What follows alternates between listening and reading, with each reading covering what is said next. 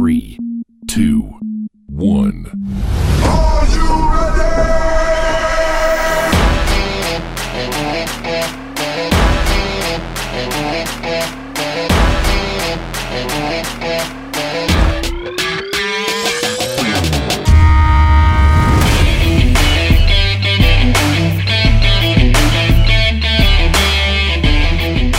Hello again, everyone. Welcome back to the club. It's Thomas Mersey from the Geek Geeks podcast here. Thank you very much for joining me here today. This is a special episode of the Geek Geeks podcast. Uh, of course, we are still on pause with our episodes right now as Amanda's about to welcome a new baby boy into her family. Congratulations to her on that, by the way, I should mention. And myself, I've been focusing on getting the season started back up with the race side for Canadians and also starting up a new job. So it's been a hectic couple of months for us. Um, so hopefully, we're looking to get this, uh, get the podcast back up uh, off the ground, and hopefully we'll be back to normal at some point. But until then, we're going to be taking a bit of a break, and we might release some special episodes here and there. Which brings us to today. Now, to give a bit of context for this special episode, about a month ago, I got the opportunity and the privilege to interview a very popular NHL YouTuber and streamer that goes by the name of Tougie24. Uh, a lot of people are very familiar with his work. For those that don't, he is popular for his franchise modes, his roster editings on both YouTube and on Twitch. Uh, he streams other games as well. He streamed NBA. He streams some different uh, games on his platform, and he's uh, he's really come a long way. He's now a uh, he's now a part of the Twitch partner program, and he's he streams pretty much every night, and he's introduced me to a lot of different content. So uh, he's really broadened my horizon when it comes to watching things on YouTube and Twitch, and it's been really special. And we've been building up this interview for quite some time and we were finally able to arrange a date where we can both talk. And i gotta say it was an amazing uh, experience and, and it was just great overall to chat with him. And this uh, video portion of the interview is available on youtube. You can go to my youtube channel check it out for yourself. Uh, it, it is uh, it was pretty fun and it's uh, I still listen to it now and again, and a lot of people have still been messaging me about it, so that's been really special. But now finally, um, after a little bit of delay because I've been so busy trying to focus on the new job, uh, we're now officially releasing the uh, audio portion of the interview here on all of our streaming platforms. So hopefully, um, this makes up for the delay and uh, it gives a better option for people to listen to it uh, rather than just having to watch it on YouTube. So now people can listen to it as many times as they want. So without any further ado, I'm going to let the audio play for itself. This is my interview with Tougie24. Sit back, relax, and enjoy. And uh, yeah, it's uh, it's definitely been pretty crazy to uh, imagine that I would be talking to one of my favorite YouTubers. But anyway, here's the full interview with the one and only Tougie24.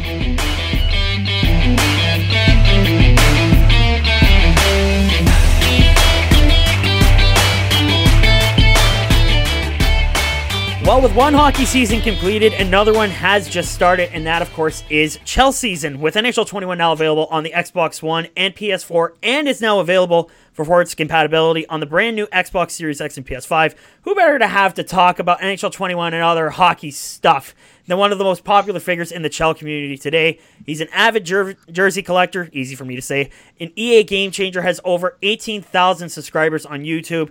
Most famous for his wa- roster editing spectaculars, franchise modes, and Draft to Glory series.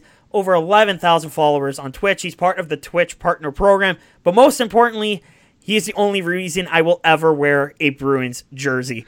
Joining me from his home in Maine, I'm pleased to welcome Cody Tugis, or better known as the one and only Tougie24. Tug, it's such an absolute pleasure and honor to have you here. We've been building this up for a couple months actually and now finally here we are uh, doing this interview. Of course we'll be up on youtube and we'll be part of our uh, next episode of the deep Geeks podcast. First of all how have you been doing during this pandemic? Because uh, obviously here in canada it's been tough but the united states i mean my god it's been really tough i can imagine for you guys. So first of all how have you been uh, during this whole pandemic?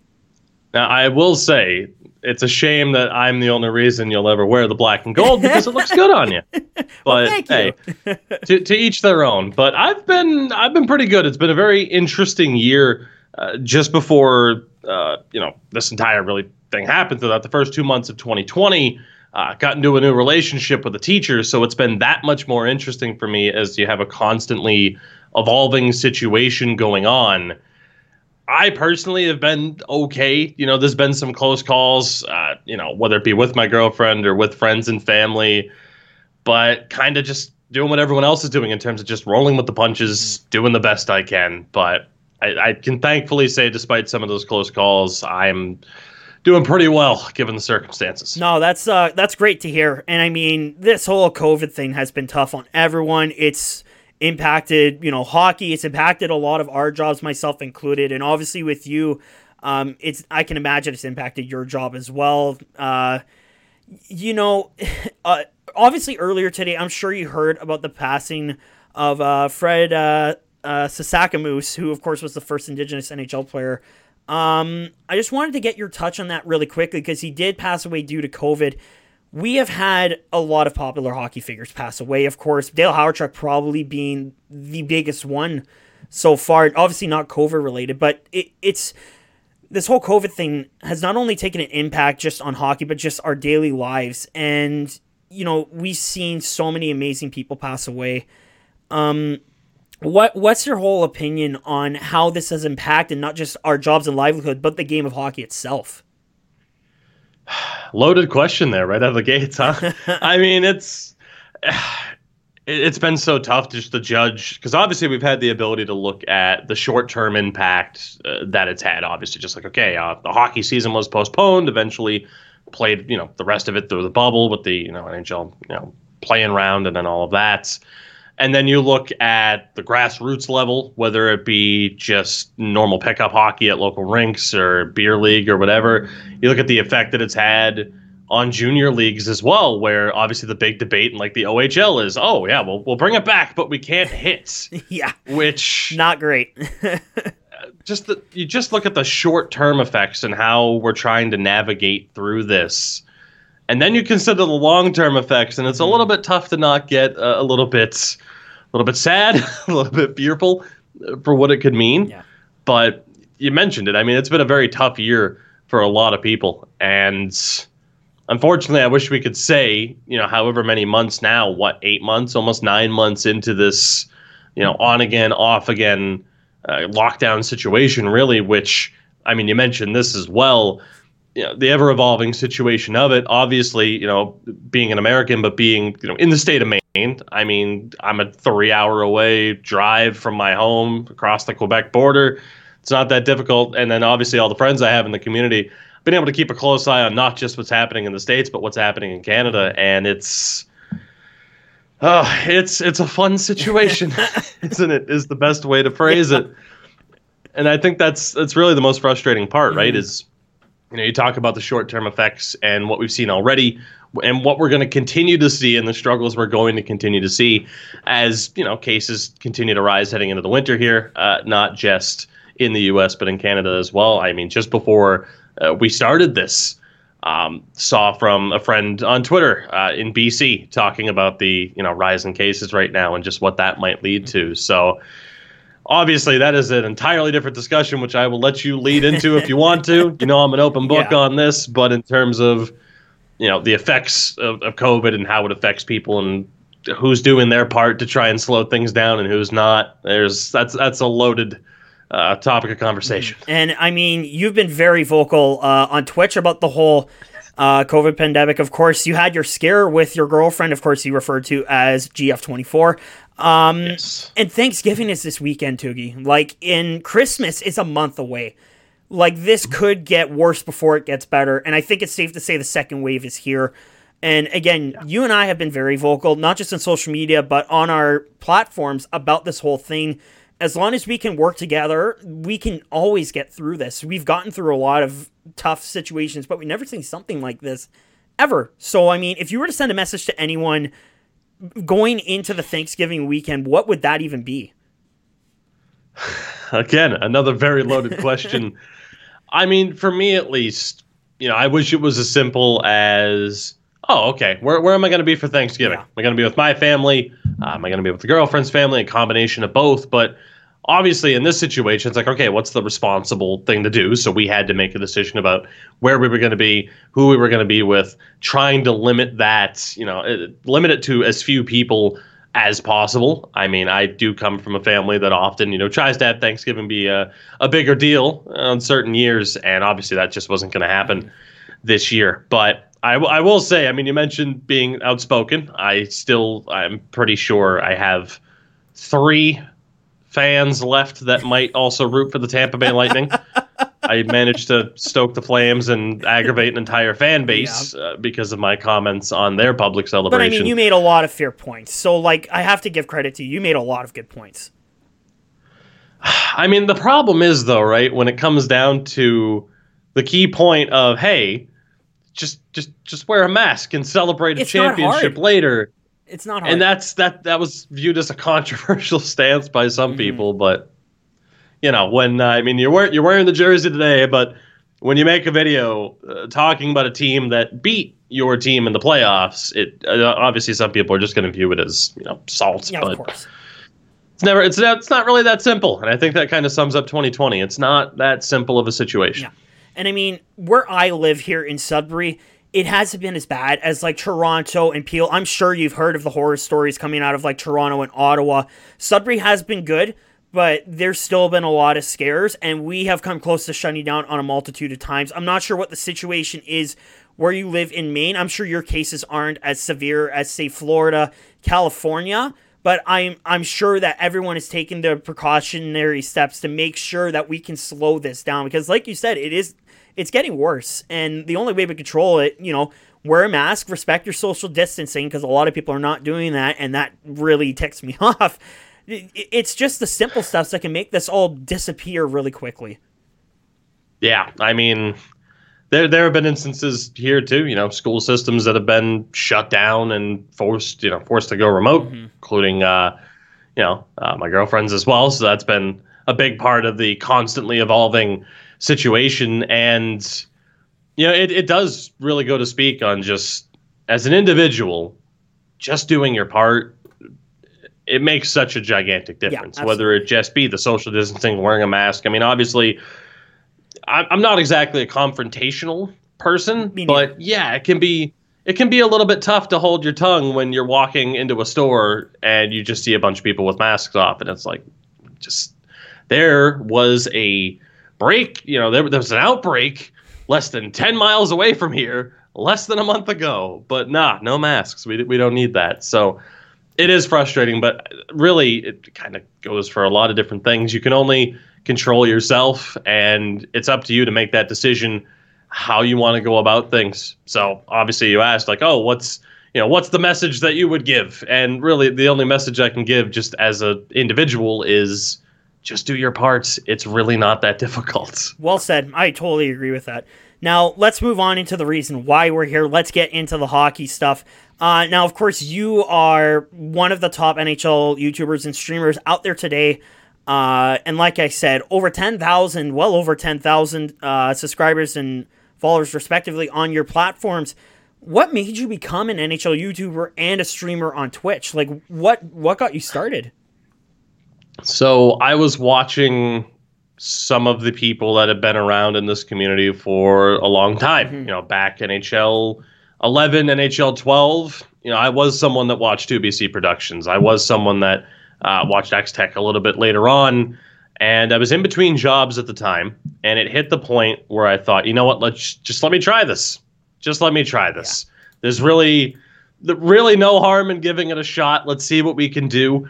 And I think that initial setup, that was a janky, janky setup. I remember the first couple months worth before I'm like, okay, maybe I'll invest in a in a microphone to see how this goes. It was recording through the Xbox app hmm. on Windows using my Xbox headset. So if you go back and watch those early videos, audio quality is not that great. but really, it was just I want to give this a shot and see what happens. I dedicate you know enough of my spare time to begin you know playing NHL. Obviously, a lot of people have asked like, "Oh, how long have you been doing uh, you know, the whole roster editing thing and playing franchise mode, and that has been a constant since I was a kid. I can't explain that obsession over wanting the game to be as accurate and reflect the current state of the you know real life game. I, I've just always had an obsession with having that be as close to the real thing as possible. Yeah.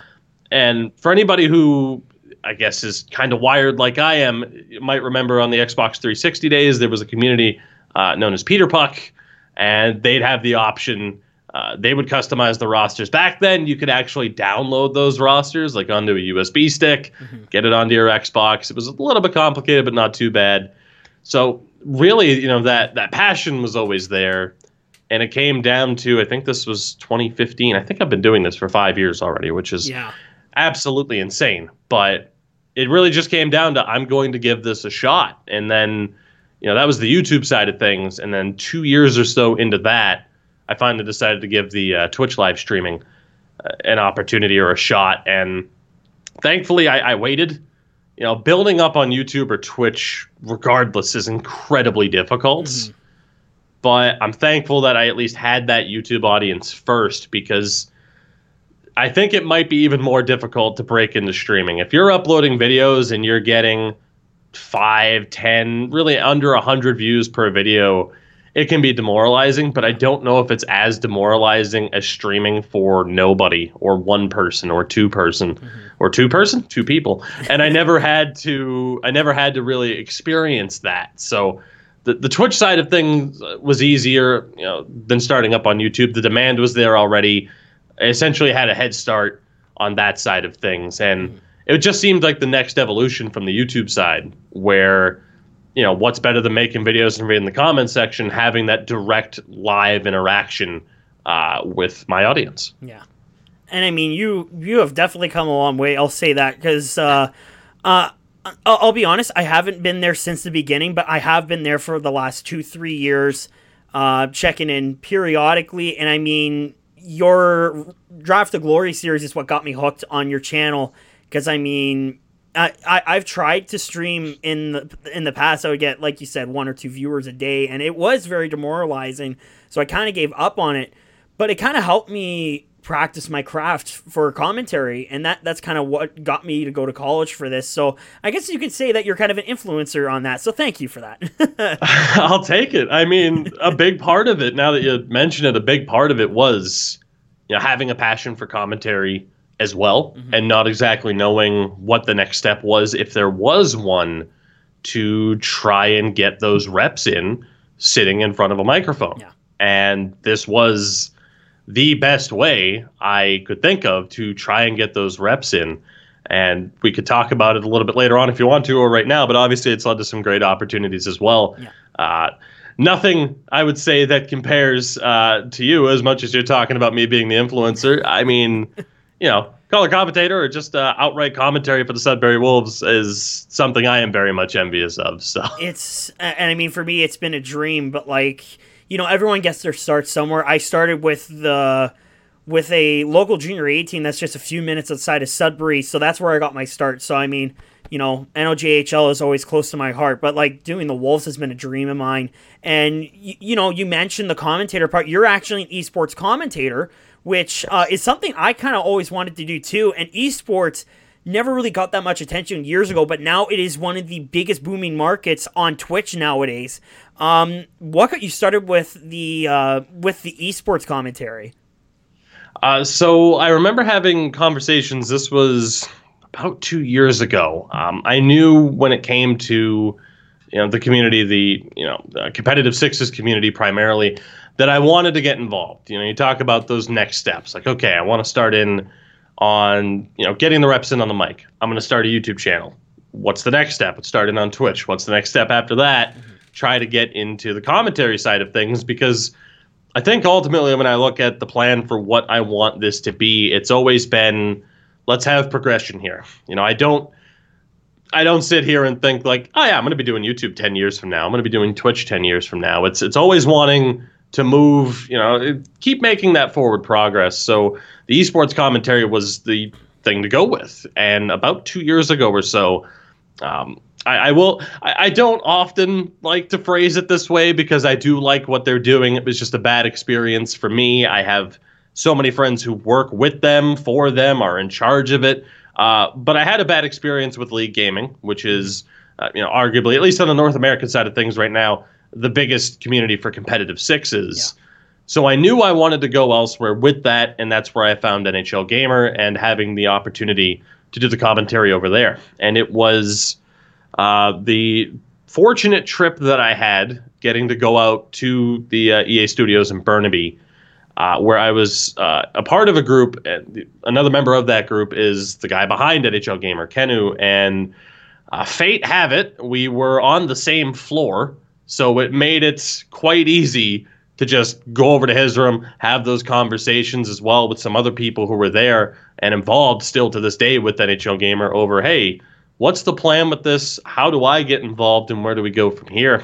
And, you know, right now we're getting ready, coming up here very soon, actually, the 11th season uh, of the ECL, and it's been uh, very interesting to kind of get involved here in the past few seasons, primarily in the European competitive scene. Uh, we have done stuff in the North American side of things. Uh, last year was our first real big season on the North American side of things, and I can't wait to see what we do there as well. But, uh, you know, you say everyone gets their start somewhere. Nothing like trying to learn Finnish names on the fly.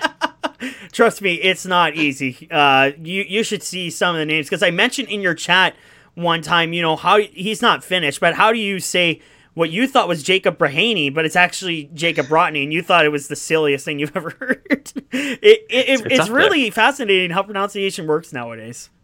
yeah, no, it's it's a problem, and especially too, you know, being you know doing what I do with the franchise mode stuff. You know, obviously everyone's you know fan of you know if you're a fan of a team, you know the prospects, you know exactly who they are. But in the early stages, and I always think back to this one, early on it was Mikhail Sergachev, and then suddenly it became Mikhail Sergachev. And boy, did I get corrected for months old videos consistently. But yeah, no, it's it, like it, I guess a great example while you're not rocking a 63 right now is uh, for the Bruins. It's been Brad Marchand, Brad Marchand, then back to Marchand, then back to Marchand. It's a fun time. It's very Keeps you on your toes. Same thing with like Zdeno or Zdeno Chara, right? Like people have been going back and too. forth with the pronunciation game, and it's it's a lot of fun, especially here in Sudbury. I gotta tell you. Um, and, and I mean that's that's a great story for you know how you started in esports with your commentary. It's definitely a very unique path to take, uh, and I mean people have told me that commentary is a very uh, unique path to take, but you know why not take a chance and see what happens? And I mean, I've got to meet a lot of great people over the years, and definitely it wouldn't change anything. So, I mean, Tougie, if you want to go after commentary, I got to tell you, you definitely have a knack for it. So, it, it's a good way to start. I got to tell you. And I, I mean, would you consider your streaming kind of your practice point almost for this kind of stuff? Essentially, yeah. Yeah. I mean, that's kind of the way I viewed it is, you know, being able to have that live interaction. And, you know, for anybody who does watch my channel, they'll know with these franchise mode series in the playoffs, uh, you know, if we jump into overtime of a very important game, you know, we'll watch the computers play and I'll get some more commentary reps in at that stage as well. Which so, is a great idea. I love it.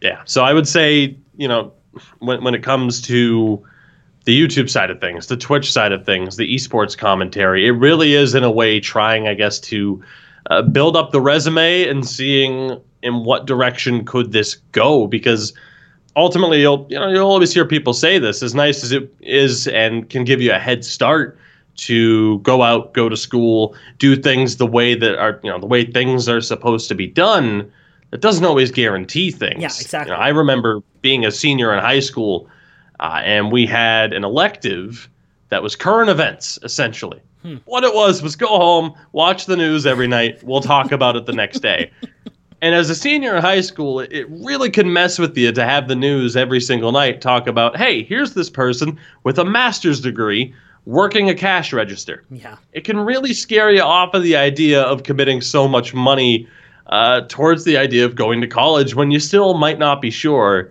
if that's what you want to do. So, hey, is this an unconventional method? Absolutely. Will it get me to where I'd potentially want to be? Who knows? But at the very least, I've gotten some great experiences out of this and certainly gotten the reps in. So we'll see where it goes. Well, I mean, for me, when it came to applying for college, and I never told anyone this, I had I had two choices. One was accounting, or the other one was radio broadcasting, and I'm glad I took the latter because now here I am, and I'm talking to probably the most famous guy that I I know. Uh, at least on a YouTube and Twitch platform. So I, I mean, it's come full circle. That's one way to phrase it. I, I it's the never, best way to phrase I it. Come on.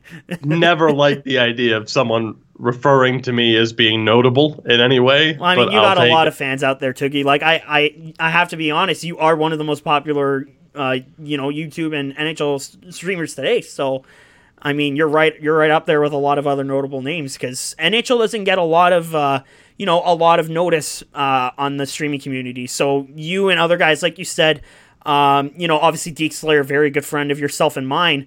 Uh, really making NHL known, but unfortunately, NHL is uh, making themselves known for all their own reasons. We'll get into that in just a moment.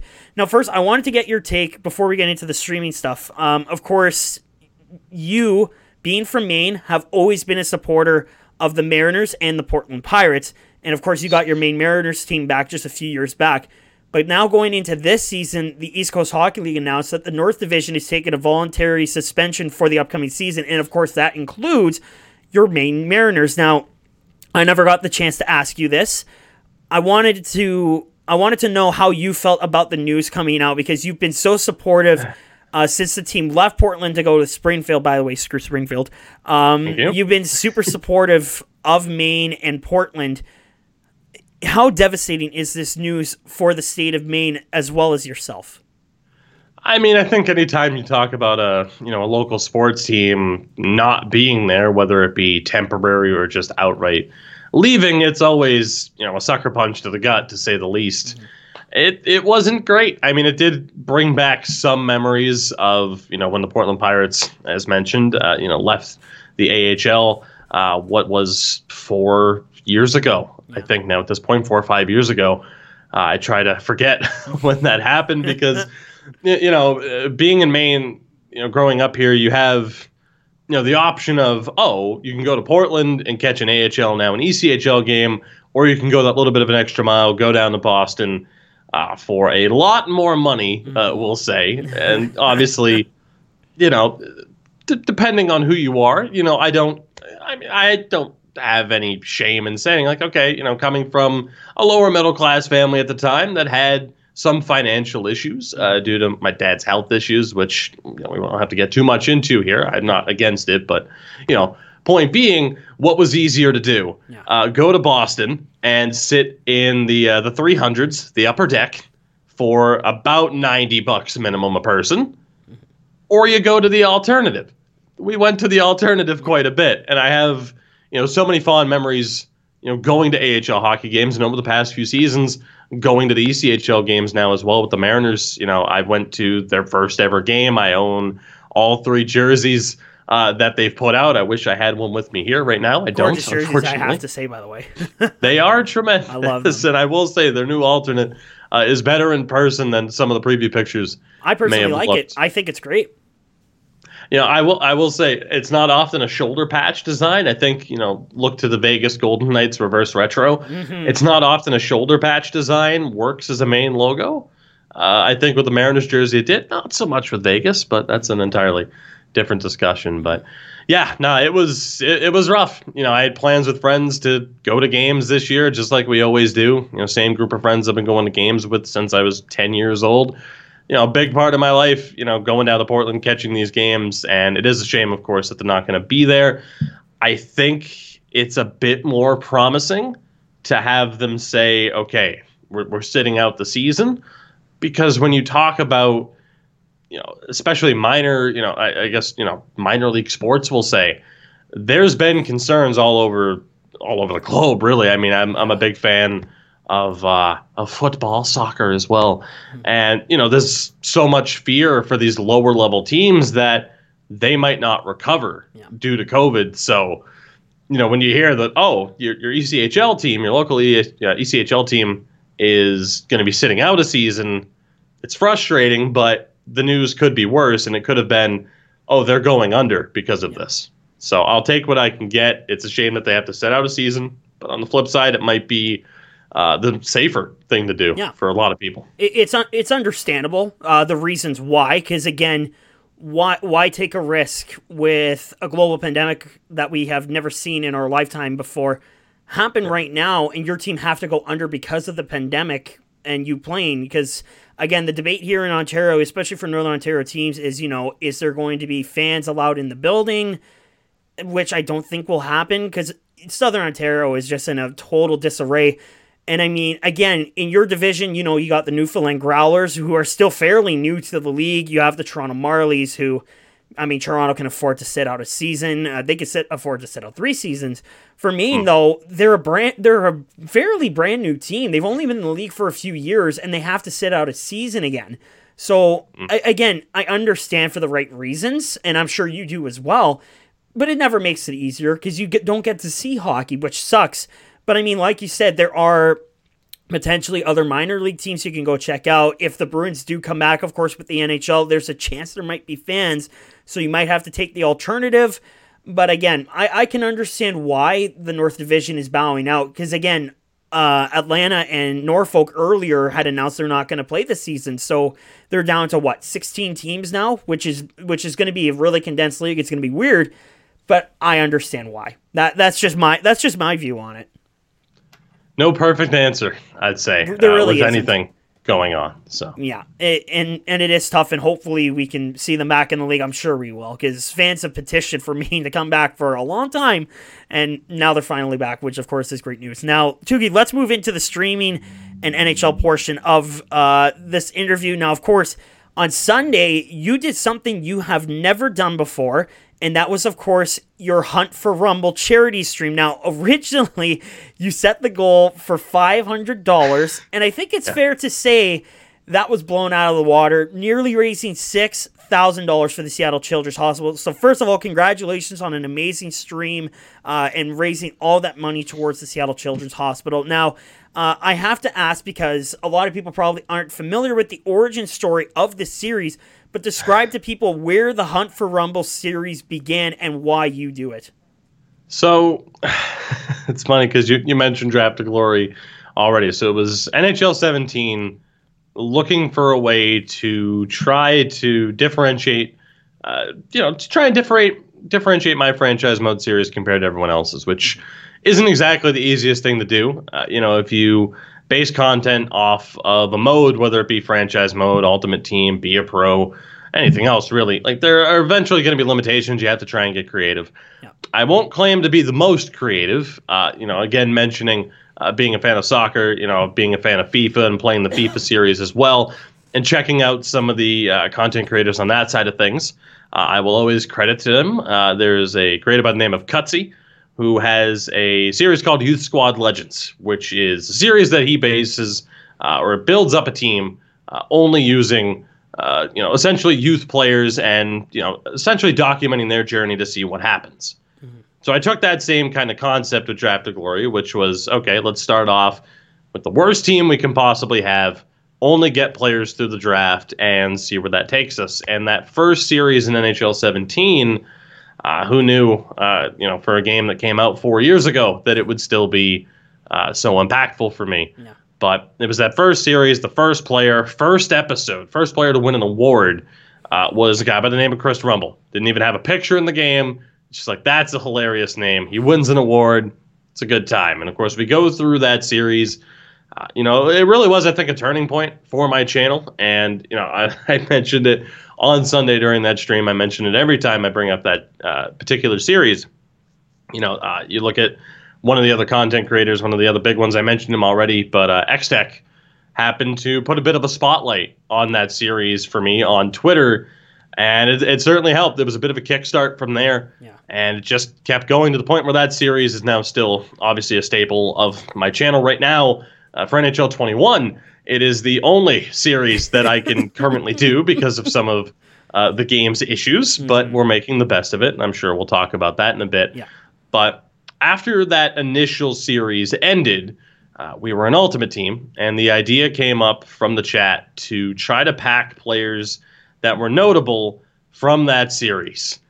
And I think it was multiple months and about 3 million coins or so later, uh, we finally packed Rumble. Now, a lot of people have asked me, like, oh, well, why'd you focus on packing him instead of just getting him off the market?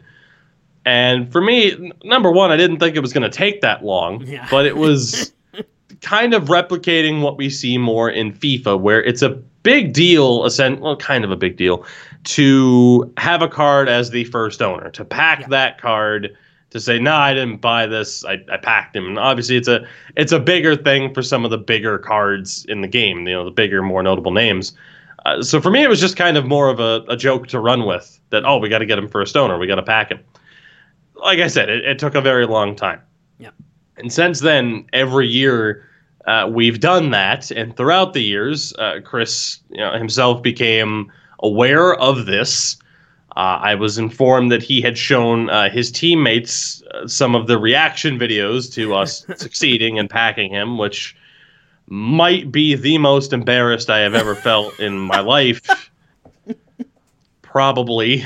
Uh, so, you know, it, it just kind of kept being a thing every year. It was just a sticking point. It was something for me to do, uh, especially in Ultimate Team, as my interest in the actual gameplay of the ANHL series continued to kind of go uh, downhill. You know, that's again an entirely different discussion, but I've mentioned it this last console generation that we're just getting out of now, the Xbox One and PS4 generation.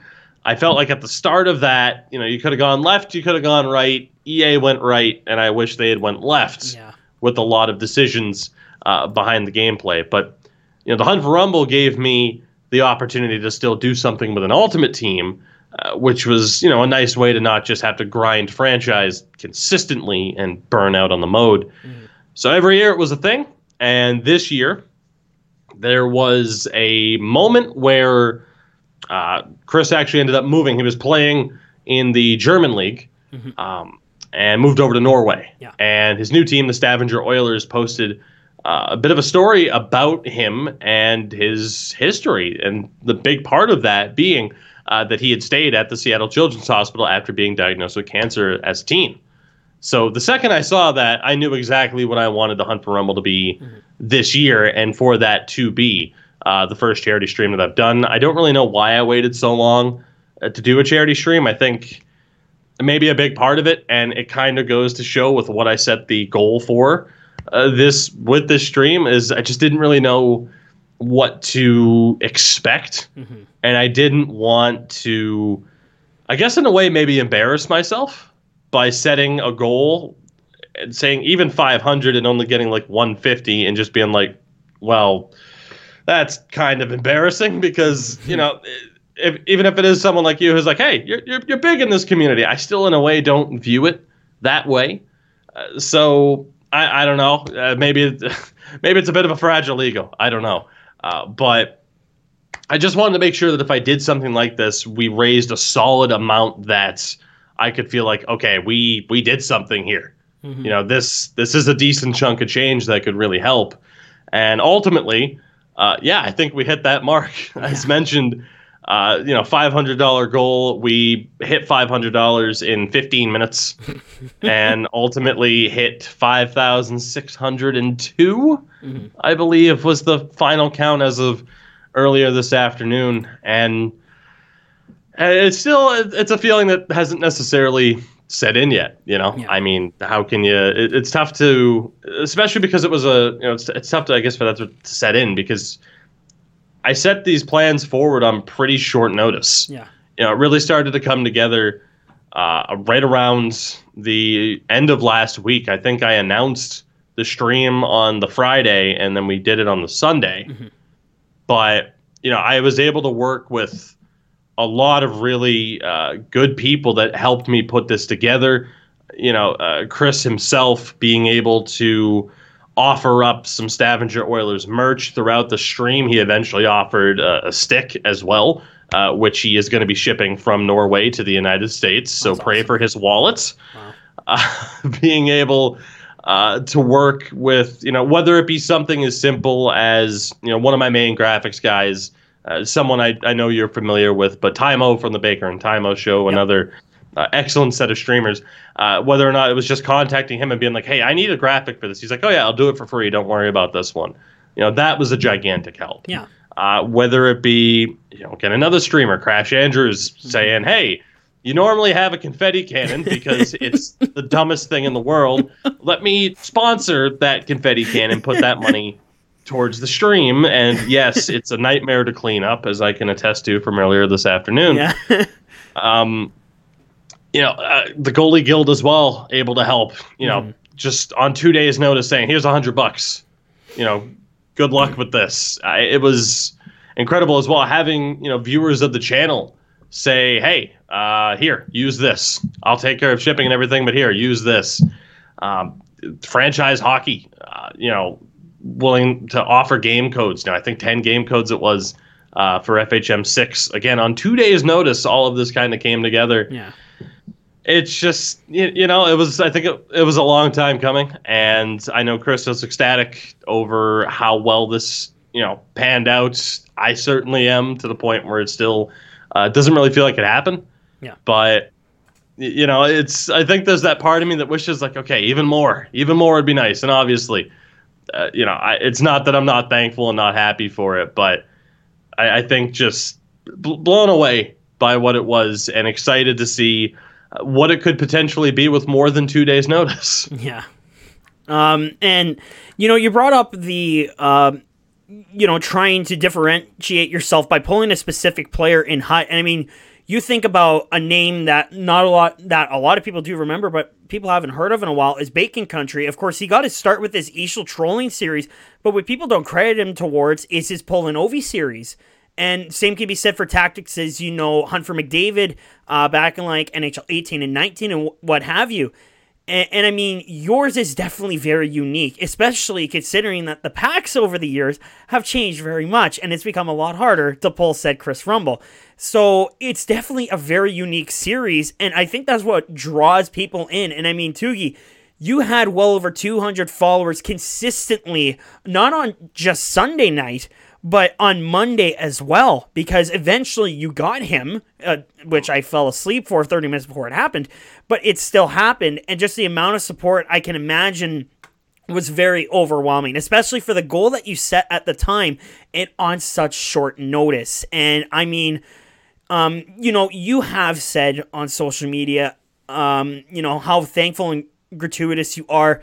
But do you have like any other words for like anybody that, you know, has helped you over this crazy 72 hour span? Uh, do you just have any words for anyone in regards to the charity stream?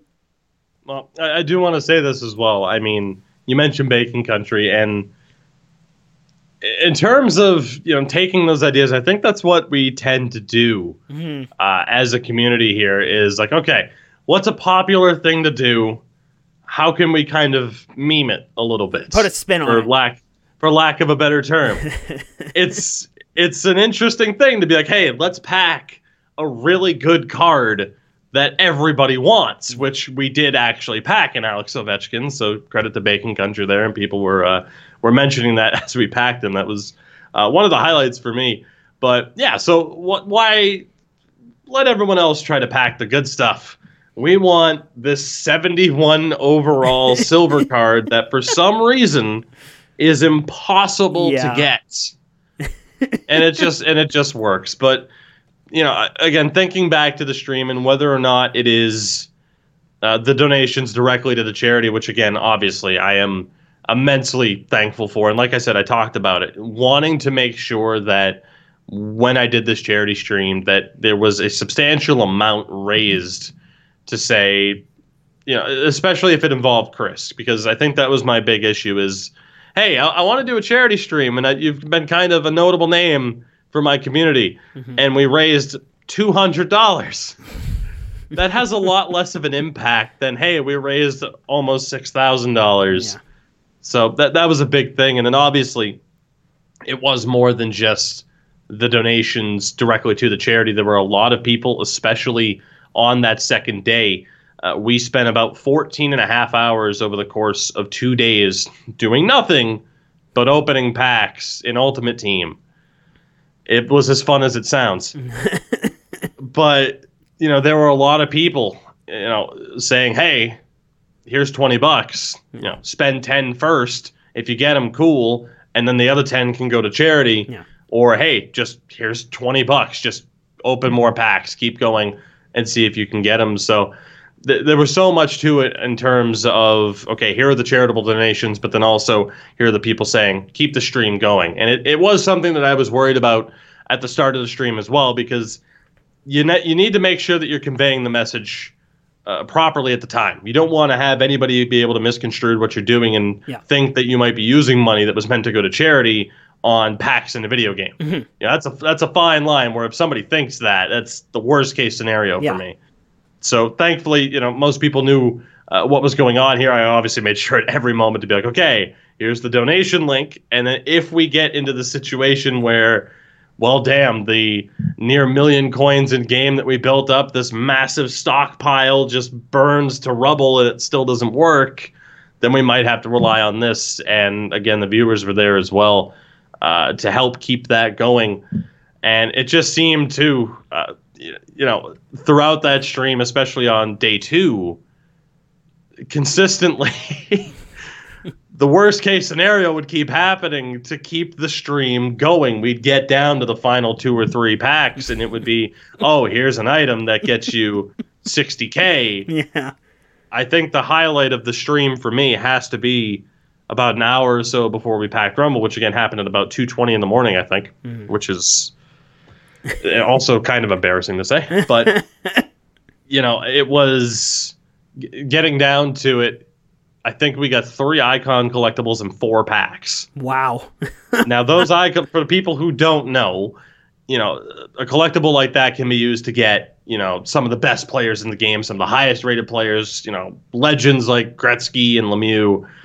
And instead, I'm immediately selling those to continue trying to get a 71 overall player.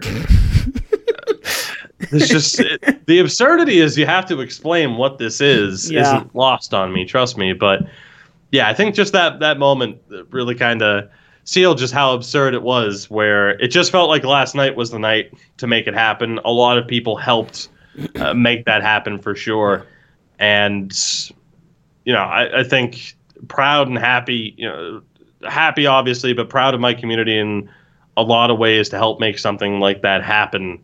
Uh, you know, to, to say the least, very much appreciative for uh, what I've somehow been able to build over the past five years and the people that are a part of that. It's it's something else. Yeah.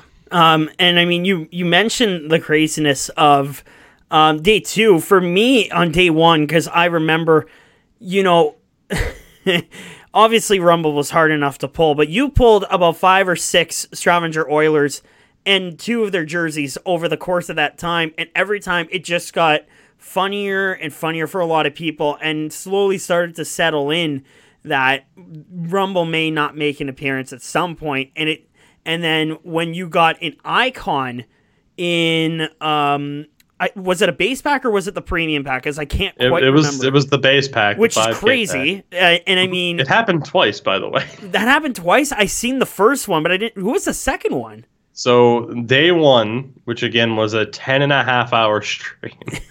uh, day one, we got the I think 85 Brad Park. Debated. yes, which was horrifying. That it's like, oh, here's this card. How crazy is this going to be? And it's like, eh, it's not that good. Uh, and then day two was the uh, Sid Abel, which was also hilarious and incredibly sad. But you mentioned packing so many of the uh, teammates. There are 24 cards on the Stavanger Oilers, and I'm pretty sure we packed 18 out of 24 before Rumble was the 19th. I would think I, we went back and counted Which is crazy. at the end of last night's stream. So that level of bad luck is impeccable. yeah, it, it, it was a it was a crazy event to say the least. I mean, there were a lot of amazing moments, but then obviously pulling the rumble. Um, I I seen your highlight from Twitch earlier today, and you couldn't even pop the confetti cannon. You were just so out of it. that that was probably one of the funniest moments for me. And I mean, again, just amazing work with the stream. Uh, of course, I donated a, a lot of people donate, especially that one guy that donated what, like over seven hundred fifty dollars. Yeah, which is absurd. G-Town G-Man with over seven hundred and fifty dollars, and I feel terrible because with the, you know, with the the incentives we had, you know, the items that we were uh, giving away, he didn't win a single one. Wow. I feel terrible about that, but you know the just the the selflessness that mm-hmm. some people displayed is still just that that's what's hard to wrap your head around. especially during a global pandemic when everyone is strict for money. Now that's the big issue that I had and why I was concerned with this and why I set the goal to 500. It's a pandemic. Yeah. I especially wanted to get the stream done. The reason why it was on 2 days notice, I wanted to get this done before Black Friday. Yeah. That that was my thought. Before Black Friday, before people are really starting to think about Christmas shopping, let's get this done. Let's see if we can at least get a decent amount. Hope for 500 minimum. If we get a thousand, that's awesome. And then again, it ends up being over 5,600, which still, again, just anytime I say that number, it's it doesn't seem real, but mm-hmm. here we are. And I mean, it's going towards an amazing cause. And as myself and a lot of people said in your stream, it's for the kids. And that's why you put yourself through that long 14 hour ordeal. It's for the kids. you would you would think it would be fun, and I, I mentioned this on day two of the stream. Essentially, having people give you money for the sake of opening hockey card packs. You would think it's like, oh, we're living the dream here. This is great. but when you do it for 14 hours, Yeah. You know, it starts to lose a little bit of the fun Yeah. involved with it. So. You were you were quiet for most of day one, which I mean, it, it just brought you know even more people in because we knew how ridiculous it's getting. But again, just congratulations on an amazing job well done. Uh, and I believe at the time your donation box is still open for the charity, I believe, which of course is through uh, extralife.org, which of course Rooster Teeth has used Extra Life uh, for their charity streams as well. Um, people could still make a donation at the time of this recording, correct? Yes. Awesome. Uh, best place best place to find that link I would say is on my pinned uh, tweet on Twitter uh, at Tougie24. Obviously the link is a little bit complicated. I should probably shorten that up. But uh, one of the things that's just uh, again insane to me is you know you talk about someone like Rooster Teeth, you know, just gigantic company using this platform to help raise money, and obviously we got nowhere close to them. Uh, but the overall rank for us on Extra Life is currently, at the time of recording here, I'm looking at it right now, 177th, wow. which for a stream that was put together on two days' notice, It's pretty crazy. It, that's, very amazing. That's something. Yeah, that that that speaks volumes, and um, I, I doubt this will be the last time that, that something what like this would happen. And I mean, i i- again, just an amazing job all done on such short notice too. That's uh, that's truly a great accomplishment too. So again, congratulations on that. Uh, let's move into the reason why I wanted to bring you in here. NHL 21, of course, has been out for just over a month now. And obviously, there was big questions at the beginning if there would be a new NHL video game release, especially with the new gens coming along for the Xbox Series X and the PS5. Here we are, about a month or two months in, and let's just say it hasn't been an enjoyable time for the majority of the community, yourself included, because you are um, you're most notable on Twitch and YouTube for your roster editing uh, and your franchise modes, and of course, at the very beginning on day one, there were immediate problems with the game. Now, of course, you're an EA game changer, and you have been for I think a couple years now, maybe Two, more three, two, three years now, yeah. you of course have to you know listen to the people and send answers back to EA and this year has probably been especially during a global pandemic let's keep that in mind one of the most stressful games uh, and you know just anger inducing games that that EA has put out and again they gave themselves an extra month they decided to release it I believe on the it was either the second or third quarter in October instead of the usual September release so they had that extra time, but unfortunately, the game, even after two major patches in less than a month, it's unfortunately still not working. Now, um, just answer these questions for a lot of people. Um, I want to get your general opinion. Of course, the opinions have changed in a lot of people since day one. but there are still a lot of issues with this game. Uh, and I mean, you can go in depth about them, and your, you know, your, um, I don't know how to phrase this, but your your discretions towards uh, some of the parts of the game. I'll let you get into it, but just your overall experience with NHL 21 this year. it, it hasn't been great, unfortunately. And you know, you talk about the extra month that they were given, and I think a lot of us were hoping that, you know, not for anything overly drastic. I mean, there are people who, you know, probably do have unrealistic expectations. It's tough when you hear, oh, here's a big company like EA, but also, you know, oh, don't expect them to have, you know, so and so amount of resources. But you know, I think for me the biggest thing was like, okay, here's this extra month. That month should help make sure that at least nothing is nothing's broken or not working properly. Yeah. That didn't have an issue in the prior game. Mm-hmm. If some of the new stuff has an issue, okay, it's understandable.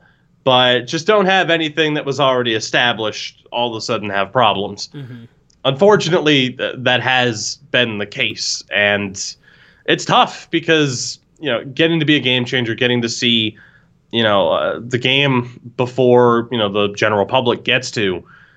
Yeah, I was able to talk with other people, you know, within the program, and none of us saw a lot of these issues that we're seeing, not just within franchise mode, but in general.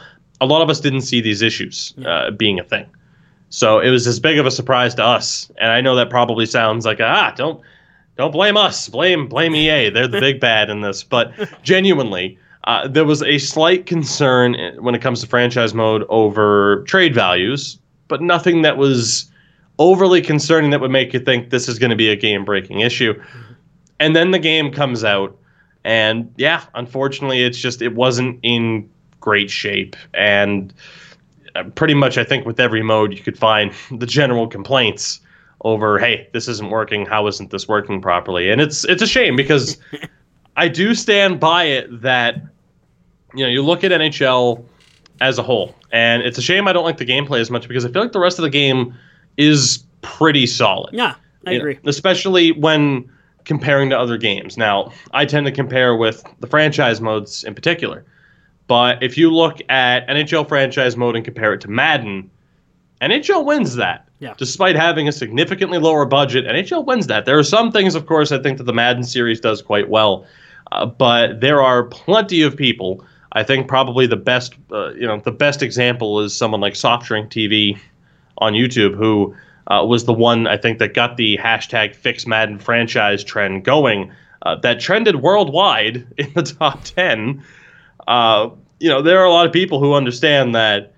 You know, you look at this console generation. What has Madden done with their franchise? And the answer is not a whole hell of a lot. Yeah. To the point where within the last month they patched. Actually, within the last couple weeks, they just patched in the ability to see a playoff tree. you didn't have the ability to see the playoff bracket in the game until the mo- you know the last couple weeks. Yeah. So that kind of shows you like, okay, NHL's better than that. Is it because the bar is incredibly low for Madden or because it's actually good? I argued that NHL was actually good and trending in the right direction. Yeah. You compare it to something that is critically acclaimed every year like MLB The Show. Mm-hmm. MLB The Show has a good franchise mode, but they haven't done anything with it for five years. So I see the ambition that NHL has and the changes that they're making, and I'm like, we have, at least on console, because I do think an example of out of the park baseball, especially football manager, you know, the you know, the type of games, the serious simulation games that you see on PC, they're an entirely different animal. Yeah.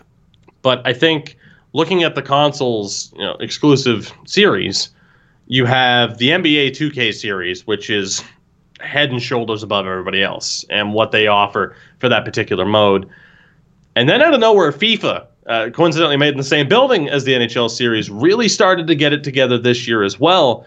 So I thought, oh, NHL guaranteed two or three behind NBA, like they're right there, and just lost their footing out of the gates. And I still think if they were to if they were to fix the mode and get it to where it should be, it is still a top two to three uh, franchise mode series. You know, speaking to that specifically, it's still top two or three on the market in terms of console-based sports games, but it's still not there. There are still issues with that mode in particular. And speaking to the rest of the game, like I said, I just I'm not a fan uh, of the gameplay. You know, the biggest thing for me. Uh, I just think they've taken some missteps in terms of trying to accomplish something where I just don't know if it's able to properly accomplish it. Uh, and mainly in terms of uh, coincidental contact or incidental contact, mm-hmm. uh, where it's just too much. Uh, hockey's a, a game of randomness for sure. Yeah. Random bounces absolutely dictate the way it plays out. But you look at other sports games or just other games in general on the market and you, you want to replicate the sports side of it, but you also want it to have it be a video game where time invested in skill is what ultimately pays off at the end of the day. Yeah. I don't think that's where it necessarily is. And then you have something like uh, Be a Pro as well, which got a massive overhaul this year. But there were some some polish issues with that that needed to be addressed that weren't. So to answer your question, uh, overall, it, has been disappointing. Yeah. It has, and for me, I don't think I uploaded anything. Uh, you know, NHL 21 related really for the first three weeks or so after launch, which. Is honestly kind of devastating because Very. you know if if you base yourself on a video game, especially a yearly release video game, lo- you know the launch month is the big time of year for you to grab attention, to get new subscribers, to set your channel on an upward trajectory for that year. And I didn't feel like I could properly do that. So mm-hmm.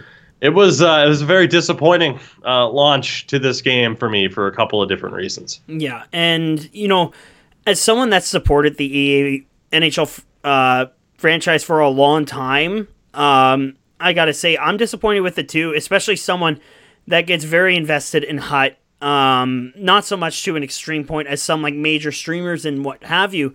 But for me, I was never really that big of a Be a Pro guy. I was before I really got into HUT and EASHL. To see Be a Pro get a huge revamp, which is basically Live the Life version 2, is great to see.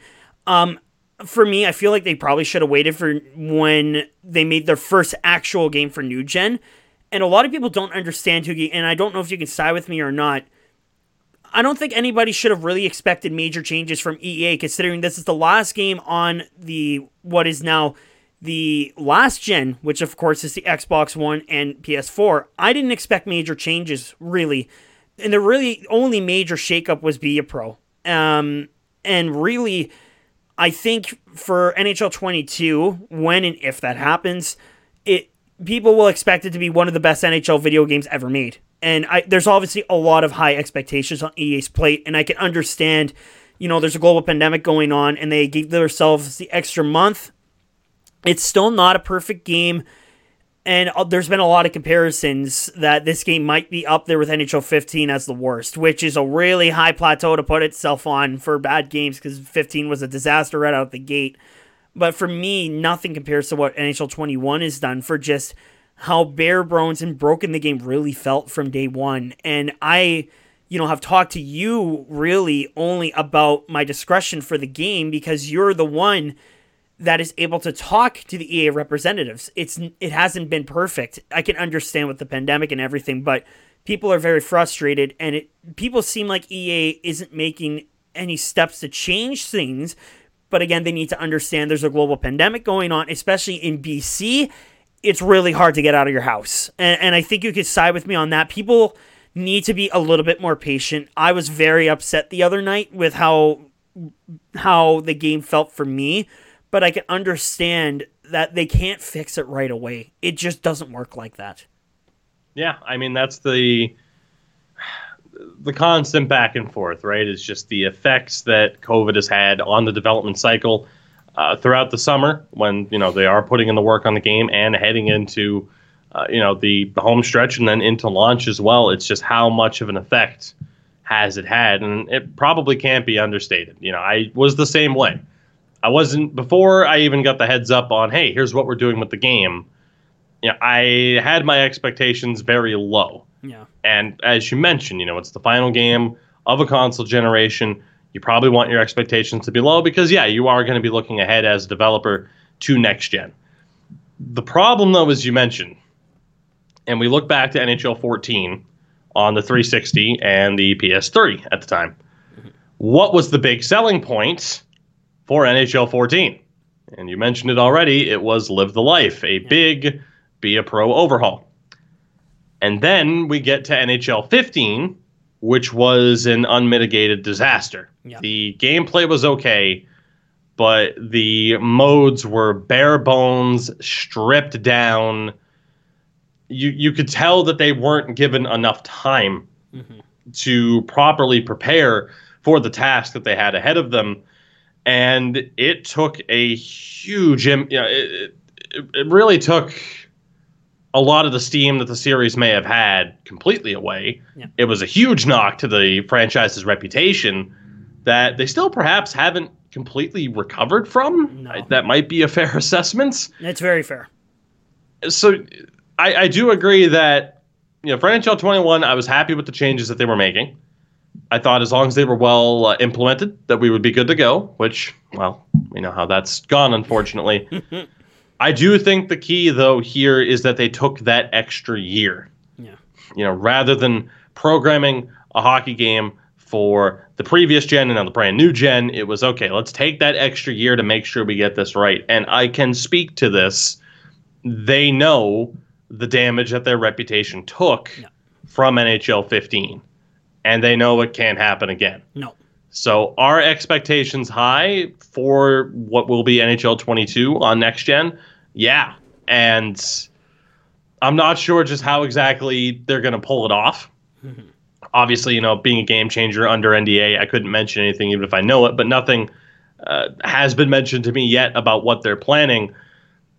The problem that I, or the issue that I have is honestly out, out of concern for them because you take that year off to focus on next gen, but COVID happens. Yeah. So expectations are at an all-time high. People are thinking of the disaster from the beginning of this generation that just ended, but then you also had that extra hurdle of COVID added in. I don't think we'll see a repeat of what NHL 15 was, mm, but No. at the end of the day too it's just i i don't know just what exactly the expectation should be i do think in a way it was nice to kind of get the uh, be a pro overhaul out of the way you know sure what more could they have done if they waited for the next gen who's to say but you know the question now is what are the big selling points going to be for 22 Yeah. because franchise mode sees these increases every single year. Be a Pro just got their big upgrade for the first time in like six years.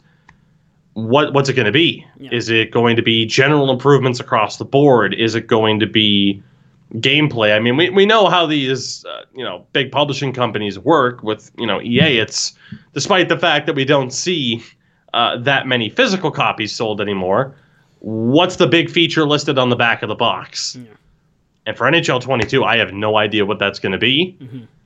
Uh, I can have, you know, tempered expectations because of COVID, but as we kind of know, uh, but just how the internet works, overreactionary. It's going to be very interesting. I mean, I'm sure they'll hold off announcing the next NHL until the summer, as they normally do. But as much as people mention and obviously people have claimed this for years that I should work for EA uh, in some capacity, whether it be with the roster help or whatnot. I don't know if I'd necessarily want to for this next calendar year because I do not envy the stress that that dev team is going to go oh, under yeah. and you know call me an apologist for them and whatever the next game might be you know the debut on next gen but you just take you know you, you take yourself out of the situation of being in this community and just look at what they're probably having to face right now. Yeah no i, I personally wouldn't want a part of that Uh, I I wouldn't be able to handle that stress either. I mean, th- this is a really stressful time period, especially with the pandemic going on, and you know, I, I was kind of angry with people that defended this game, but like no, really, no video game is perfect. Like you look back to like NHL 2K10, yeah, it was a great game, but it wasn't perfect. And I mean, you know, you've used your hindsight series in the past to compare, um, especially during your Cold War series, uh, comparing the 2K to the EA series, and you know how each series did and which series did it better. And you think of just, you know, I, I feel like for me, EA is a few steps behind the game right now. And of course, 2K hasn't had an NHL installment since 2011 to 2012, which has been a long time now. So, and people keep thinking they're going to come back. I don't know if that's true because the NBA series for them sells millions of copies worldwide. I mean, that is what really kept 2K in the business because they lost their MLB, uh, they lost the NHL license as well.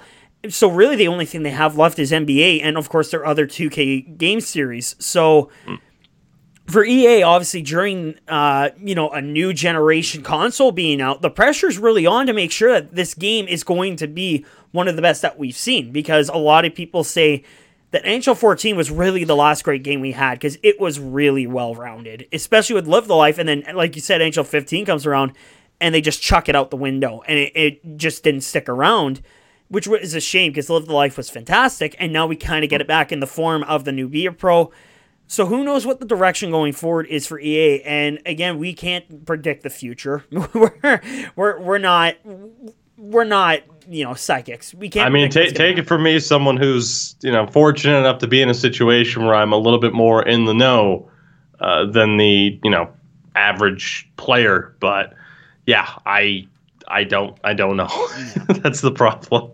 It's it's a very interesting time, I think, to be a, a fan of the series, for better or worse. very much. Um, last NHL topic I'll relate to because I know you being the roster editing guru that you are, you have had a lot of roster editing, not just on your streams, but of course on your YouTube as well.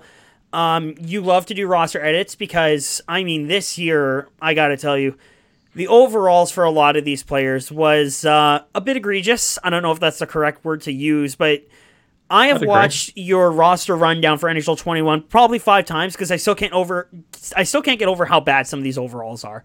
It, there's just there seems to be no consistency, and they don't even seem to use their own grading system that they developed what in 19 or 18. I can't remember which one it was, but Uh, it was NHL 17, Right, The so- the foundation for it. Right. So you have voiced how much you want roster editing in the EA series, which of course a lot of people would see. And then of course earlier today I saw your tweet, uh, you sub retweet Snipe and Score, who put together his own custom roster and custom jerseys and putting in alumni players as well. Do you think EA at some point maybe for the new gen might go forward with this, or do you think they're going to stay behind? Because the last time we seen roster editing was in NHL 2K10, and that was a while ago. Yeah, I mean, the idea of roster sharing, you know, for for a lot of people, if you, uh, NHL is interesting at this point because it's it's almost like a live service game at this point. You can, as, as a hockey fan, if you play EA NHL, there's so many different things you can do. If you want to have that online uh, competitiveness, that is there for you in EASHL or HUT. If you want to be a little bit more casual about that competitiveness online, uh, you know, there are ways to go about that, like Threes Arcade and stuff like that. If you care about, you know, the idea of having your own player and, you know, be a pro is there for you. And then when it comes to franchise mode, a lot of people can just play it casually, and that's fine. You know, we'll we'll use what EA provides with their roster updates, and it's it's cool. There might be stuff I disagree with, but it doesn't bother me. But of course, with every game, you're gonna have that hardcore subsection uh, that really does care. And like I said, for me, for some reason, it's it's been an obsession. Like I can remember in NHL 08, you know, I'd get home from school on trade deadline day. I would. I didn't have a computer in my room. Um, actually, what? Yeah, I would have had a school laptop at that point. Actually, so I remember doing this before I even had a school laptop, to be honest. Uh, but you know, I can remember immediately going on that school laptop, going to NHL.com, and being like, "Oh, this dude moved to this team. Let me go on to NHL and put that guy in the right spot now." There's just something about it where having it be as, like I said, as, as close to authentic as possible is the way to go. And when it comes to the idea of roster sharing, I mean, again, now for the past few years, I've documented every single change that I make to my rosters uh, on documents, videos, uh, whatever, so that people can directly copy it, which is archaic uh, at this point. Because, like I mentioned earlier, you know, in the 360 days, you used to at least have the ability to download a file onto a thumb drive Yeah. and then get somebody else's work. I don't believe that's possible on the Xbox. I think some people were saying it is possible on PlayStation, but fortunately, uh, there's no crossplay or cross file sharing or anything like that. So there's really nothing that can be done uh, for people to want to essentially copy what I do, Yeah. other than directly doing it. You know, at doing all the work that I'm doing essentially without the research, but just copying, pasting, and that's that's absolutely crazy. And I mean, it it really does seem like because unfortunately for whatever reason, you know, EA Burnaby, which again was where the NHL series is made and where the FIFA series is made, mm-hmm. are the only games right now that don't have a lot of the file sharing capabilities that we see in other games, even other EA titles. Yeah. You know, the Madden series has the ability uh, if somebody goes on Madden and they create, you know, here's the 1998 NFL season, and you have the ability to download that, and then hey, all of a sudden John Elway's on the Broncos again, and that is an entirely different experience because obviously, who wants to go back and play NFL Quarterback Club '98? no offense to that game, but you know, there's a difference between say what you want about the gameplay, but you know, the ability to have rosters from the past with the new modern graphics, there is something uh, really incredible about that. Yeah. So then you look at not having the ability to do that on NHL, but you know you can do it on Madden, you can do it on FIFA, or uh, excuse me, on MLB, you can do it on NBA uh, with 2K, but you can't do it here, despite it being you know a consistent request. I mean, if you look at the uh, EA NHL Twitter account, the primary responses are going to be aside from fix the game. Uh, you're of course going to have people mentioning GM Connected, Yep. which again is another uh, you know an online franchise. And again, we see online franchises in Madden. We see it in MLB. If I'm not, yeah, we see it in MLB. We see it in the NBA series as well. It's just unf- unfortunately uh, the NHL series is lacking behind on some of these tools that really allow a community to you know express their creativity. Yeah. so whether or not it's and, and really that hurts the casual player that hurts a content creator like myself. Yeah i think that's a big part of the reason as to why i still do the uh, custom edits. You know not just trying to get players more in line with what their overall and potential subjectively should be uh, but adding in players that ea can't add it helps make my content a little bit more unique compared to somebody else's because if another content creator wants to do that they also have to put in the work. Mm-hmm. You mentioned snipe and score and he's somebody that over the past couple of years you know he'll go back and much like i said with like oh here's john elway on the 98 broncos you know for nhl he'll do hey here's the 2003 2004 nhl season. Accurate teams accurate players and that's something that i want to play. Yeah. but obviously you know doing everything that i do already and trying to balance a personal life there's just not the time. No. so it's it is it is incredibly frustrating i would say to still have that uh, not be a, a feature that we have. There's just such a positive to it. And yeah I, I mentioned ratings and everything being subjective but I, I think you know overall like i said if you look at the feedback it's like oh hey fix the game gm connected where's roster sharing? It's a feature that is desperately wanted. I would like to think it's a feature uh, that we're going to get sooner rather than later because hon- honestly it just seems like something that it just seems so obvious. Yeah. you know give give the community a tool to be as creative as they possibly can be. And to you know to see it in other games and to still not have it here is still pretty disheartening. It, it definitely is because I have used, you know, the sharing tool with NBA 2K, which I've recently been getting into, it, which is amazing. And you know, you can upload custom logos, custom jerseys. You can do that in MLB as well. It just feels like NHL is just like three steps behind everyone else, and really is disheartening because the NHL community is very, very large. As much as people don't tend to agree, it's one of the biggest communities in in sports by far, at least in my opinion, it is. It is kind of disheartening to At, see at that the very EA's least, not to interrupt, but at the No, very least, it's one of the most passionate and one of the Exactly. most hardcore. that that's So- exactly what I was going for. What it, what this community might lack in in numbers, the, the passion is It's there. comparable to almost any other, especially within the sports gaming community. Yeah, it, it trumps every other sport really, and people can, you know, dunk on us all they want, but like hockey fans really cared, myself included. I was a hockey fan at one point. Now I'm a, and now my job revolves around hockey. So you know, I'm very passionate about the EA series. Do I want them to go under? Obviously not, because we because then we don't really have someone that can be able to produce these games. I, I, I want EA to improve, and I feel like with New Gen, they have so much room for improvement. And I hope they take those steps to make the improvement and they actually do listen to the fans and, you know, give people what they really want roster editing, uh, roster sharing, and, you know, custom stuff, not just in EASHL, but in high, and just having that flexibility and customization to really make your game unlike anything we've ever seen before. And I feel like New Gen's going to be able to complete that. So I, I completely agree with a, with your points too. I, I feel like NHL can really make the step forward.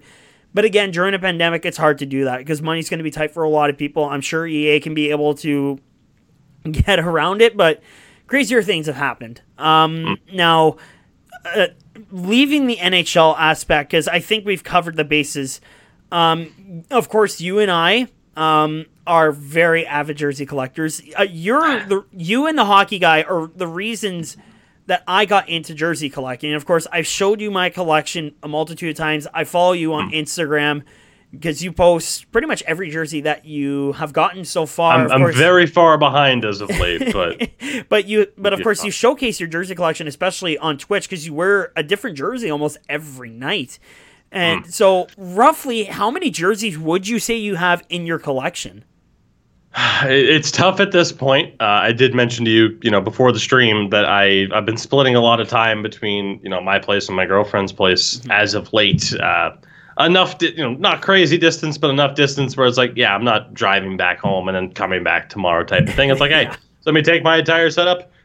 I'll come stay for three to four weeks. Why not? Until we just make this official and one of us moves in. Yeah. Uh, but at this stage, I mean, the most I've had at one time, I think, was 90. Wow. Closing in on the 100 mark. At this point, though, I have been trying to downsize. I'll say that. Uh, mainly uh, because it's like, okay, it, it's tough to make the argument for, hey, I have 100 hockey jerseys that we need to find space for. um, yeah, I have been trying to downsize in a way. Obviously, with with some teams, you know, there are jerseys that you want to own for multiple, you know, multiple jerseys from the same team uh, that you'd like to own because for a lot of teams, it's not just oh, hey, they've only had one good jersey, unless you're the Columbus Blue Jackets. That's right, I said it. Get salty. It's, it's their current blue alternate, by the way, that they've had for quite a few years now. It's fantastic. So good. It's so good. But yeah, at this point, it's around. It's probably around the sixty to seventy mark. You That's know, about I, what I made, mine is too, yeah. I made the decision uh, towards the end of the summer to uh, sell some of the other ones to fund the money to get my Grail for each team. Uh, some teams I'm still going to have more than one. I think I have seven Bruins jerseys right now. It's probably going to go up. Um, yeah, for the most part, it was okay. Let's try to let's try to prioritize here. Let's try to make sure that we have the best ones. You know, my favorite ones at least, uh, and then you know cut cut down on the number in general. But yeah. Yeah, I mean, I got to be honest though. This is a hobby for the most part that just started up Mm-hmm. uh, this year. Just it was something that I decided, like, you know what, screw it, I, I want some of the stuff. No, me too. Yeah. Um So because the was- pandemic rolled around and I, I set myself up with a goal to have at least one jersey from all 31 NHL teams, and I completed that a couple months ago. And I mean, you know, my mom wasn't happy with me bringing a Bruins or Canadiens jersey in the house, but I'm like, Mom, that's part of the goal. So, you know, it's not like you're going to see it. Uh, but I mean, you know, my number's right about there with yours. I don't know if you have uh, the one from every 31 yet, do you? I am missing the Ottawa Senators. Was Oh, the only team that I'm so short close. on. However, I mean, I could have had a Sens jersey at this point. Yeah. But like I like I talked about in terms of optimizing, uh, the Sens Grail is either the uh, heritage jersey that they had uh, that they also turn into an alternate. It's the either the uh, the creamed colors with the horizontal stripes going all the way down, uh, or the uh, the black version of that. Either one. Uh, unfortunately, you know, if you want to get a legit one, it's going to run you about 225 bucks minimum.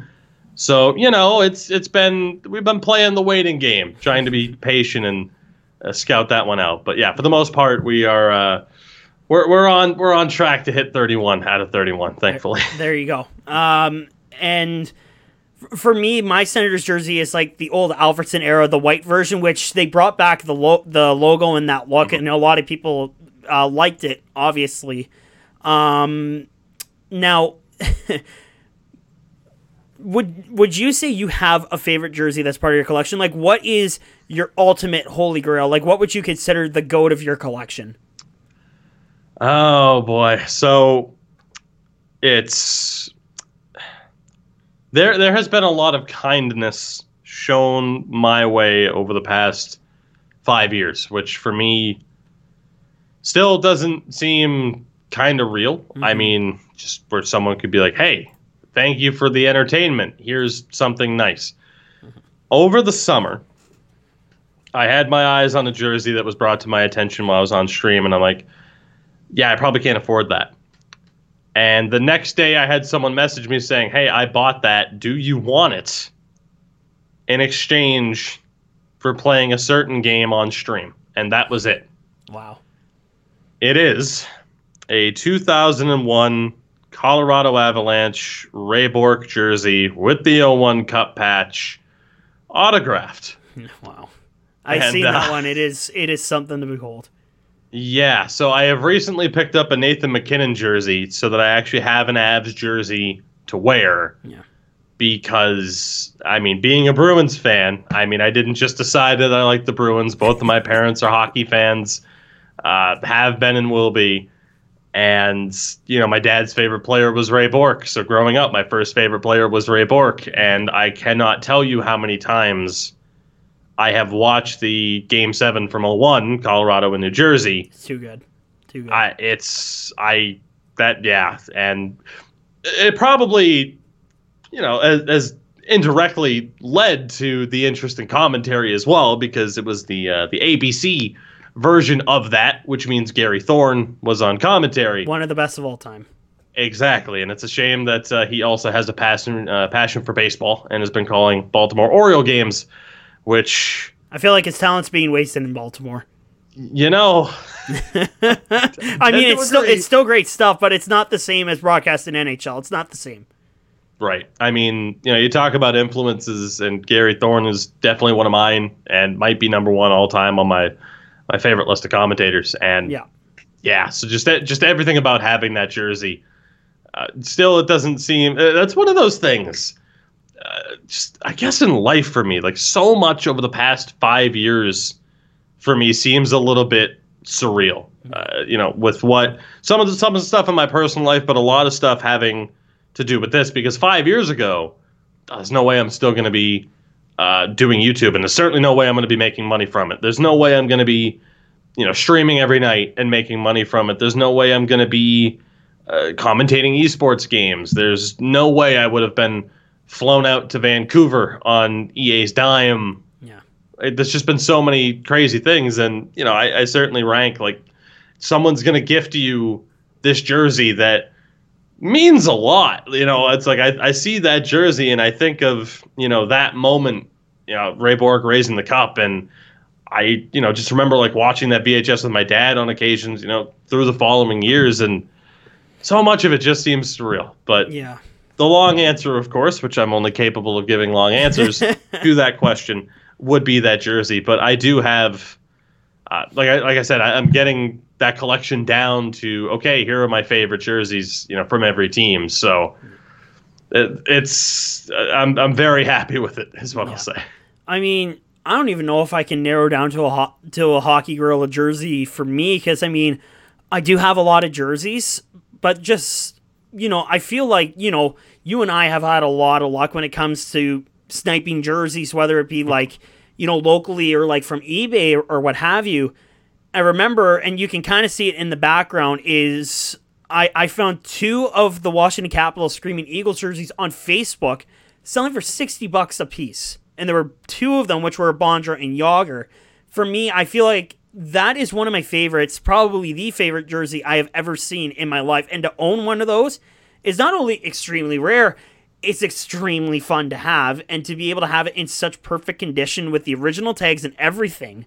And even like autographed jerseys to, for your story to get a Raymond Bourque with the Stanley Cup patch on in on a Colorado jersey in his final season, and you mentioned the Gary Thorne. I'm starting to get goosebumps thinking about it because it's just such a great moment.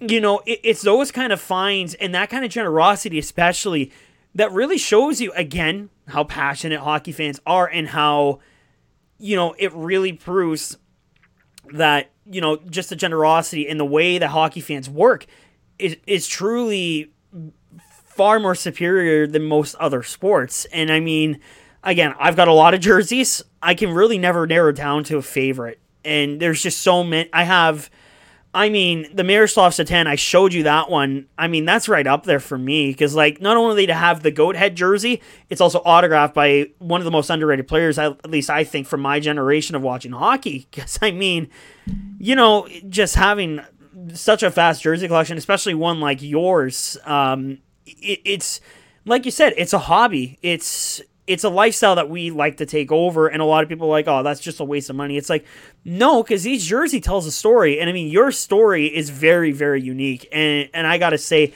I never really understand the full story because I seen your Instagram, but I never got the full gist of the story. So thanks for sharing that story. Like that that's honestly really incredible to hear. Yeah, I mean, like I said, this was a very kind of out of nowhere decision, and it, it's just kind of something I fell into Yeah. at the start of the year. You know, seeing a lot of friends picking up jerseys, and uh, like you said, it's not all that difficult in a way uh, if you know where to look and if you're patient and smart about things. You know, to end up with some of these jerseys, and there's there's just something about it. That's all I can say in terms of a hobby. There's just something about you know either owning one, being able to frame it, or just being able to wear it where it's like yeah no this, this is it's just a great feeling. It's it, it's it's interesting but um, i'm very happy with it. And i will say uh, the one habs jersey that i own correlates to 2001 and it, it is a Patrick Roy although the first time i wore it to my parents house i did have a paper bag over my head Yeah, I remember seeing that. That- i'm pretty sure that picture's on instagram yeah, it is. I I remember checking the Instagram before we started. Um, Tougie, this has just been an absolute pleasure. Um, and you know, I, I, again, when I first started watching, you know, some of your videos, uh, I never really got to tell you, you know, I've gone through a lot of hardships, and I'm sure you know a lot of people can relate to that. Just watching your videos and you putting your comedic spin on some stuff too, whether it's intentional or not, just really, really, I, I think not just for me, but for a lot of people, really help people get through a lot of times, especially during a pandemic like this. So I just wanted to thank you again just for doing such amazing hard work and just dedicating yourself to the NHL community and to YouTube and Twitch. And, and again, I'm sure we're going to be seeing plenty more work from you, whether the game is broken or mm. not. I'm sure there's going to be a lot of great videos coming along. So again, just thank you so much for doing this, and just thank you so much for all your amazing work. I mean, I appreciate you having me on here again. We we had this planned out a couple of times, and it's nice that it finally came together. But uh, the one thing that the one thing that stood out here, I mean, aside from the fact that you know we we do have there it is. the, the proof of that, um, I, I will say one of the other things, and you, you jogged my memory with this one. When it comes to the idea of why did I decide to do this, is you know I talked about some of the other YouTubers within the community that are still here that kind of influenced me to you know start up on NHL, but in a general sense, it wasn't probably a little bit over a year uh, before I started doing this. You know, it, it was a bit of a rough patch, and I've I've been pretty open and honest, I would say, uh, in talking about a lot of my experiences uh, in terms of someone who outright actively has you know battled depression and anxiety since I was five years old. You know, it's it's a constant. I mean, hell, I'll be completely honest. Still to this day, on a daily basis, you know, there are some days where it's like, oh, I can be sitting on the couch with my girlfriend watching TV, and you know, in a way, it's like your brain almost turns on you. And it's like, huh, you're you're happy. How can I ruin your day today? Yeah. That that's still a daily thing for me. So it was around that time where you know I found a lot of YouTubers that I still watch to this day that I looked for to like, okay, let me make it through this 10 to 15 minute video without any negativity. Okay, now let me watch another one and try to string it together. Like there were, you know, a lot of those channels that definitely helped me get through some rough patches.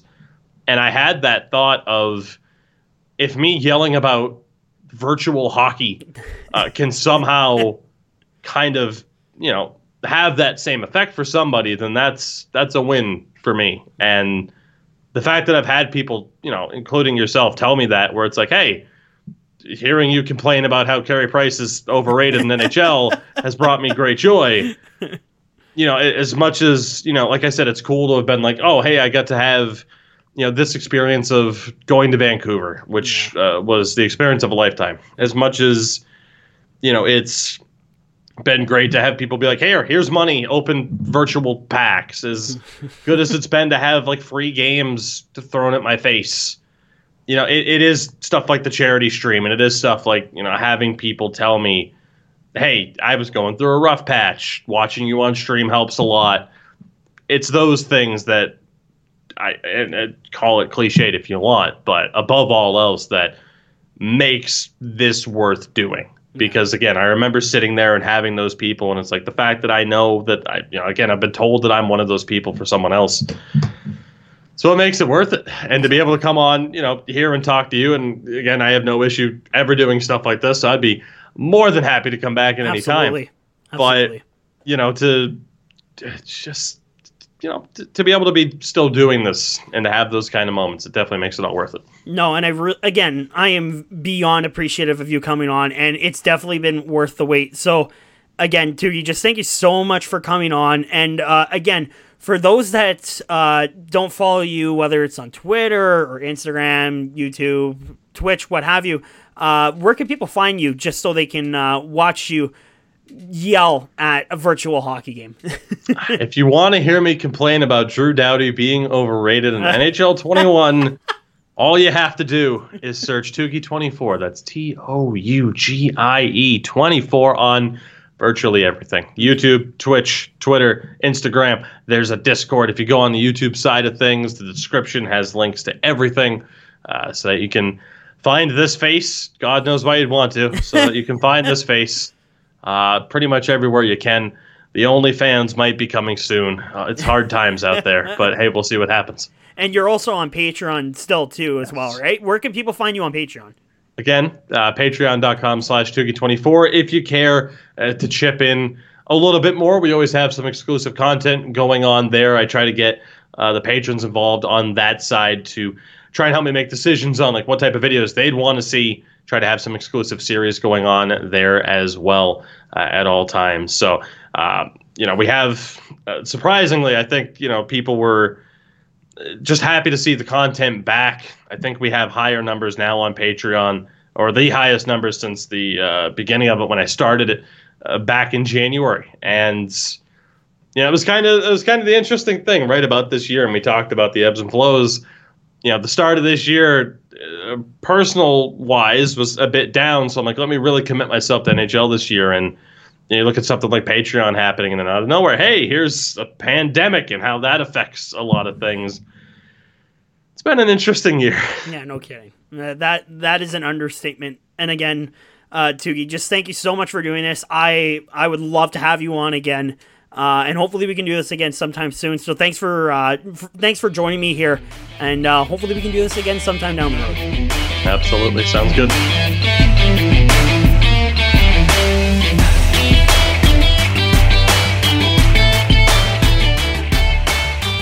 Once again, a huge thank you to Tougie24 for joining me for this very special interview. It was amazing to have him and actually get to finally sit down and talk to him one on one. I remember I was jumping into his chat, chatting with him, and then eventually I decided to uh, to subscribe to his Twitch and uh, help him out financially. And a lot of people have done the same. So it's uh, it's great to finally be able to talk to him and get to know a little bit more about him. It was definitely a very unique interview, and hopefully we'll have him back on in the future. Tougie actually has his own podcast now called Tougie's Take, and if you want to find it, I'm sure you can find it on his Twitter, his YouTube, and what have you. Uh, it is on Spotify, as far as I know. I think it's on other platforms as well. I listened to the first episode; was really, really well done. I really liked it. Still got to get around to the second episode, and uh, I might actually do that later today.